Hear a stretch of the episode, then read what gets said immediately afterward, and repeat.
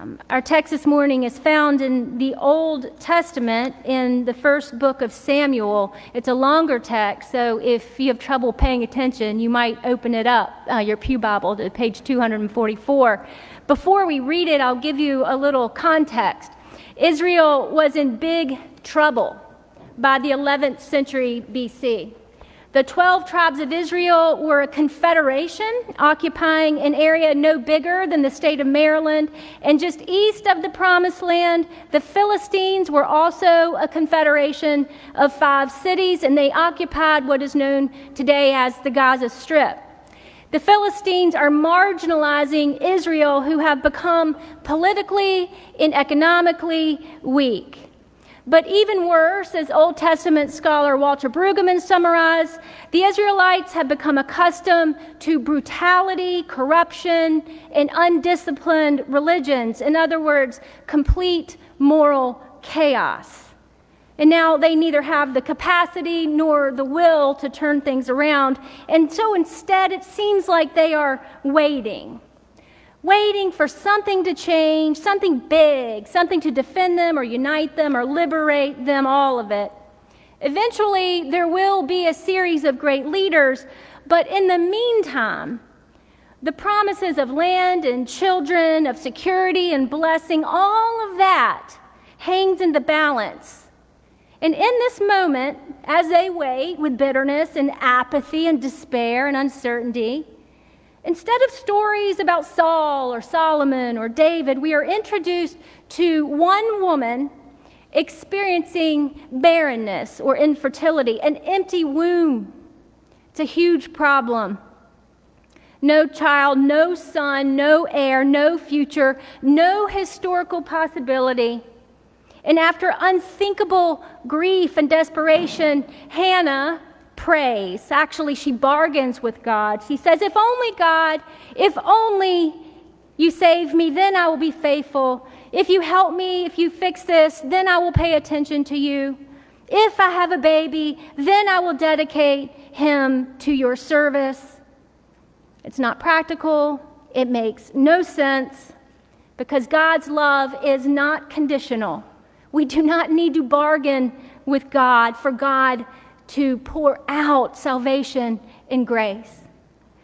Certainly, these days, we all have access to infertility, science, and adoption policies, but still, even today, Hannah's prayer is a prayer that many of us have prayed. And I share this context with you now because, in the midst of all of this chaos that Israel is experiencing, it is Hannah's story that initiates the long future of Israel. Pleading, praying, desperate Hannah depends solely on Yahweh, the one who trans, whose transformative power can turn barrenness into new life despair into praise, isolation into worship. So Hannah does dedicate her first son Samuel to the central sanctuary in Shiloh. And on this children's Sabbath, we will read the story of Samuel's calling. Listen now to the word of the Lord. Now, the boy Samuel was ministering to the Lord under Eli. The word of the Lord was rare in those days. Visions were not widespread. At that time, Eli, whose eyesight had begun to grow dim so that he could not see, was lying down in his room. The lamp of God had not yet gone out, and Samuel was lying down in the temple of the Lord where the ark of God was. Then the Lord called, Samuel, Samuel. And he said, Here I am. And he ran to Eli and said, Here I am, for you called me. But Eli said, I did not call. Lie down again. So Samuel went and lay down. The Lord called again, Samuel, Samuel. So Samuel got up and went to Eli and said, Here I am, for you called me. But Eli said, I did not call my son. Lie down again. Now Samuel did not know the Lord, and the word of the Lord had not yet been revealed to him. The Lord called Samuel again, a third time, And he got up and went to Eli and said, Here I am, for you called me. Then Eli perceived that the Lord was calling the boy. And so Eli said to Samuel, Go lie down, and if the Lord calls you, you shall say, Speak, Lord, for your servant is listening. So Samuel went and lay down in his place. Now the Lord came and stood there, calling as before, Samuel, Samuel. And Samuel said, Speak, for your Lord, your servant is listening. Then the Lord said to Samuel, Behold, I'm about to do something in Israel that will make both ears of anyone who hears of it tingle. On that day, I will fulfill against Eli all that I have spoken concerning his house from beginning to end. And I declare to him that I'm about to punish Eli's house forever for the iniquity that he knew because his sons were blaspheming God, and he did not restrain them. Therefore, I swear to the house of Eli that the iniquity of Eli's house shall not be atoned for by sacrifice or offering forever. Samuel lay there until morning. Then he opened the doors of the house of the Lord, and Samuel was afraid to tell the vision to Eli. But Eli called to Samuel and said, Samuel, my son, he said, Here I am. Eli said, What was it that the Lord told you? Do not hide it from me. May God do so to you, and more also if you had anything from me that he told you. So Samuel told Eli everything and hid nothing from him. Then Eli said, It is the Lord. Let him do what seems good to the Lord. As Samuel grew up, the Lord was with him and let none of his words fall to the ground. And all Israel, from Dan to Beersheba, knew that Samuel was a trustworthy prophet of the Lord. May God bless the speaking and the hearing of God's holy word. Amen. Well, things are bleak. Visions are not widespread. The word of God is rare, which makes sense. Worship attendance across our country is estimated to be about 30% down since COVID. I think it's about that here at Selwyn. Hearings and trials are about to make way for another highly partisan election season. 15 year olds can find their way to assault weapons in our state. Christian nationalism is on the rise. A three day hospital stay will cost any one of us about $30,000. Visions are not widespread. The Word of God is rare. And God is about to do a new thing. At best, their priestly leader's inner light has dimmed. At worst, he's practically blind. Chapter 2 says Eli's sons are scoundrels, which they are. And he does nothing to stop their abusive behavior day after day, year after year. How long has Eli been going through the motions? Maybe he's exhausted. Years of service to the sanctuary, a dim light, no light, burnout, a match turned to ashes, no more fuel to do the things he used to do, no spark, no creativity. A recent New York Times article states that 68% of working moms say that they are burned out. Can I get an amen? But since COVID, I think most of us have felt this way over the last few years. How are we supposed to recommit to community or rebuild relationships when we can hardly figure out what to make for dinner? Curt Thompson suggests the pandemic didn't really cause the burnout, but it revealed what already existed. He says that we know the brain can do a lot of really hard things for a very long time as long as it doesn't have to do them by itself. We only develop greater resilience when we are deeply emotionally connected to other people. And for the most part, we are committed to many practices that long before the pandemic have us moving further and further away from each other. You see, individualism was already built into our daily routines, in our social media habits. We have long practiced the liturgies of isolationism, and COVID just exasperated them. You see, we practice the belief that joy and delight has something to do with acquisition. If I can have the best job, then I will be happy. If I can have a good relationship, then I will be okay. If I can get an A or lose 10 pounds or earn enough money, then I will be enough. If then, if then. And this is exhausting. But perhaps burnout has more to do with isolation and loneliness than anything else. How lonely is it to pursue perfectionism? You see, Eli may have been older, but that's not why he's laying despondent on his bed. Eli was waiting for something to change, and I suspect Eli was burned out. And yet, God is going to do a new thing, which means there's so much riding on young Samuel.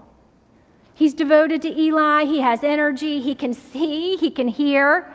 He's willing to learn, and yet he never signed up for any of this. Samuel wasn't at the sanctuary to get his service hours for his college application. Every year, when Hannah and her husband would make their annual trek to Shiloh to make their sacrifice, he, she would come with a new robe for her growing boy. She got him where he needed to be, yes. She was true to her word.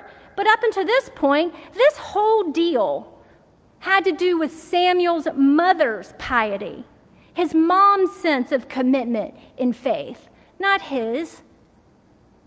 Nationally, there have been record drops in elementary reading and math scores as a result of the pandemic.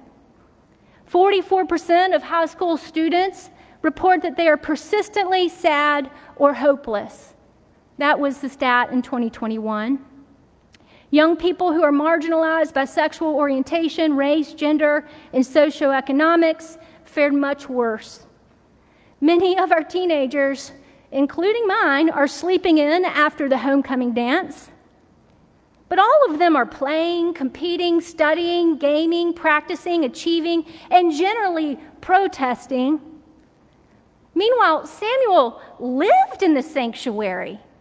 He willingly served Eli. He listened to him and respected him and learned from him. And even then, Samuel did not know the Lord. Yahweh wakes Samuel up from a deep sleep twice. And still, Samuel doesn't understand. It says that he had not yet seen God's word revealed to him, and he grew up in the sanctuary.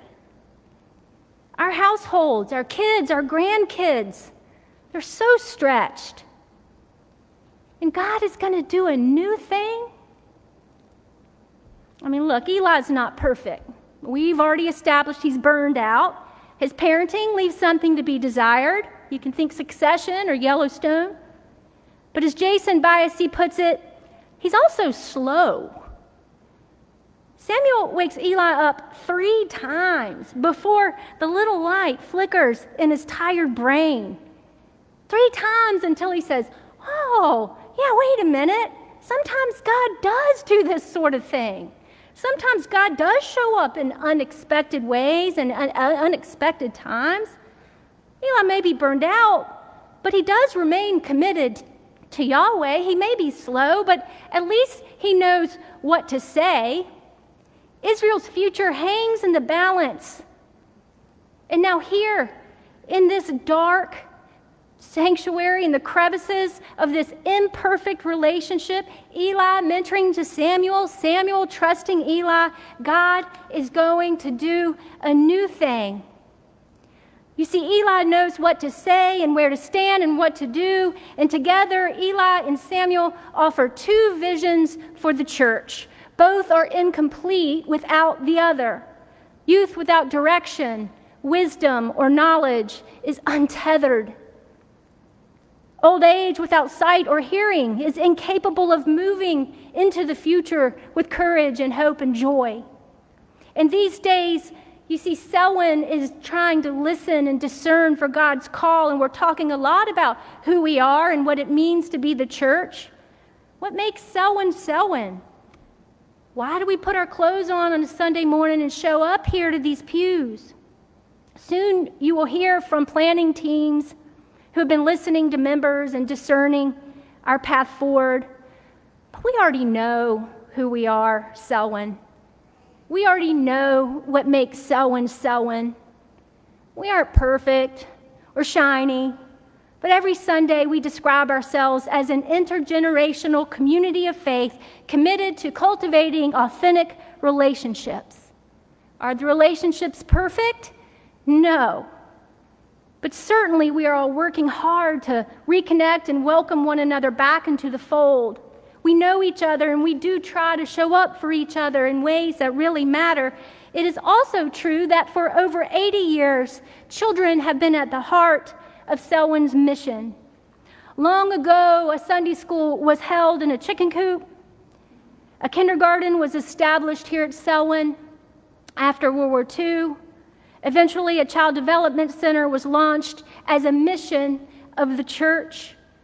We are trustworthy partners with Montclair Elementary School. A majority of our mission dollars are invested in GEP for an after school and summer enrichment program there. And these relationships lead to big things. A mentor, a coach, a teacher, a grandparent, a stranger, a parent, they were not perfect. But somewhere along the way, they affirmed your gifts and your calling. They may have been slow and tired and cynical, but they were there and they showed up. And right now, we are being invited to invest in this community, in our mission, with joyful hearts, not out of obligation or fear, but with abundance and gratitude. You see, Eli and all of Israel, they were waiting for a big thing. But God's bigness in this world, God's power to change things, begins in the intimacies of our personal relationships and commitments. Our pathways to new life are revealed in an invitation to connect and to be together, even when we don't feel like it even when we're tired, even when we give way to the myth of scarcity, even when we are scared and our priorities are way out of whack. Is it a lack of time? Is it a lack of money? Or is it a lack of faith? Sam is afraid to tell Eli what he hears from God because his authority is established as Eli's declines. But Samuel's legitimacy, like our legitimacy, is rooted in the freedom and the promise of God. At least in this story, God doesn't actually say, I'm about to do a new thing. He says, I'm about to do a thing that are, is going to make your ears tingle. Well, your ears tingle. When's the last time you heard something that made your ears tingle? Every time I hear a story of connection, my ears tingle. A confirmation mentor realizes he is learning as much as his confirmand is, and God is doing a new thing. A fifth grader is equipped to lead worship, and God is doing a new thing. A CDC parent has the courage to share her story of faith with you all this morning, and God is doing a new thing. Five year olds and 50 year olds sing together God is doing a new thing. A couple sees a marriage counselor for the first time, and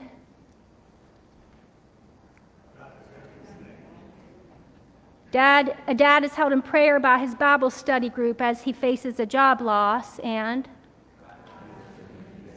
a breast cancer survivor in her 70s has coffee with a newly diagnosed mom, and a prayer shawl is wrapped around a dying man. And you are here. We are here together. We are worshiping. And God is doing a new thing. And all of this, all of these personal invitations and intimate exchanges, they're really big things. They are the places where newness becomes possible and despair becomes hope, and shame and loneliness become purpose and worthiness. Do not remember the former things or consider the things of old. For the Lord says, I am about to do a new thing. Amen.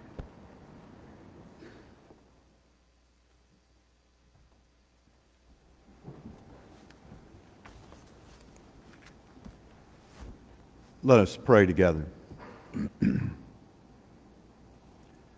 God of grace, you have called us here today, and we listened to your call and responded.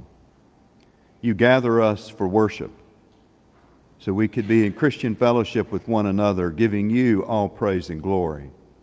We thank you, Lord, for opening our hearts and bringing us together to joyfully respond to your love, compassion, and grace. Guide us now, Lord God, as we work to fulfill your call, as we strive to bring justice and love to all people, and to show compassion for the most vulnerable.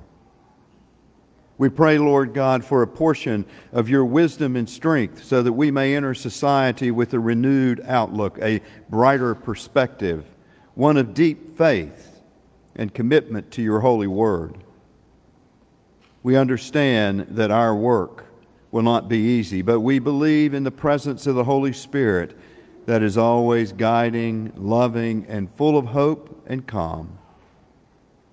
We may be challenged by those who do not share our belief, but it is your Spirit, Lord, that keeps us on the path of righteousness. It is only by your great love for us that we may one day achieve the status of a trustworthy disciple of your Son, Jesus Christ. Let us remember, Lord, those in this world who do not share the same freedoms that we have. Those who are suffering, Lord God, from the power hungry oppressors who seek to rule over them with an iron hand, forcing them underground to worship and to pray for hope and lasting peace. These horrible acts of power not only lead to emotional pain, but creates pain from food shortages, housing, health care, and much more. We continue our prayers for your people in this community, for those who live on the margins of society and those forced to leave their native lands. We feel, we, we, we pray that they will feel your loving hand on them as they seek for peace. Let our prayers be joined with the prayers of the world for the safety and freedom for all those who are suffering. And once again, Lord, we thank you for calling us together in your church. Your church, Lord, that also benefits from our prayers, prayers that guide, prayers that offer hope and strength, prayers for those who are dealing with illnesses those with an uncertain outcome from a diagnosis, those alone, and those who are dealing with emotional issues. We are your children, and we believe in your Son's love for us and his promise of resurrection, where there will be no more tears, pain, suffering, and no more separation. This is our belief and our hope. And now, Lord, awaken our soul as we listen to the words of the prayer Jesus taught his disciples as we say together, Our Father, who art in heaven, hallowed be thy name. Thy kingdom come, thy will be done, on earth as it is in heaven. Give us this day our daily bread, and forgive us our debts as we forgive our debtors and lead us not into temptation, but deliver us from evil. For thine is the kingdom, and the power, and the glory forever. Amen. And now we'll have a word from Sam Pfeiffer as she tells us, fills us in on our stewardship program for 2023.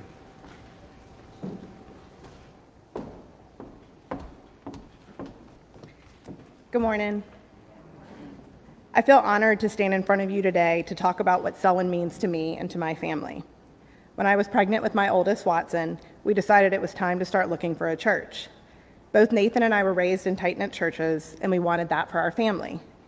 We visited several churches, but when we walked in, we immediately felt at home and knew that Selwyn was the right place for us.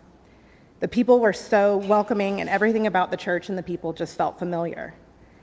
And it's fitting that I'm talking to you today because the first day we visited happened to be during the stewardship season. It's like I'm coming full circle. I remember listening and thinking, wow, this is where I want to be, and I want to be part of a church that is so grounded in their mission with a congregation committed to the church. Over time, our family has grown, as has my commitment to Selwyn. Both of my boys are in the CDC. Watson is four, and William is almost two. They've both been there since they were three months old, and it's been amaz- amazing to see them grow at the CDC and at Selwyn. Watson is participating today in the children's choir, and it means so much to be able to see him and raise him in a church and to instill in him that he's loved by God and this church and its people. I love that he gets excited to come on Sundays and that he comes in confidently and happy. I'm thankful for someone's commitment to our children and for the CDC.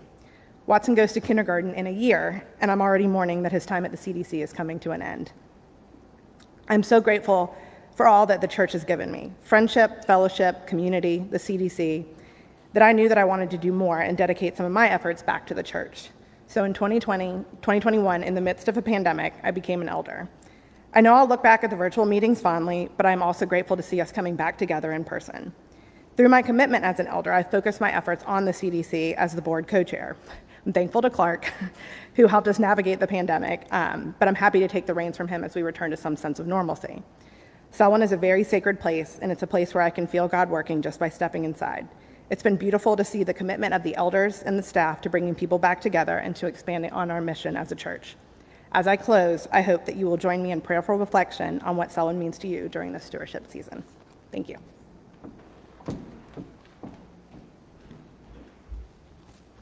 Thank you, Sam. It is now time that we give back to God a portion of what God has so graciously given us.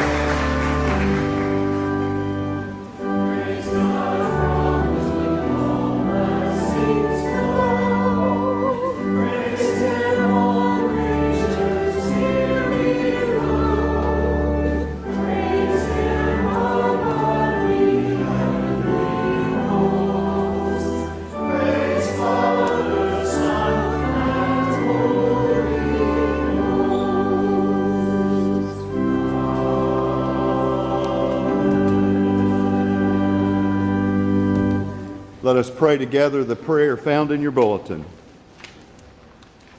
Generous and gracious God, we offer these gifts of abundance with joyful hearts.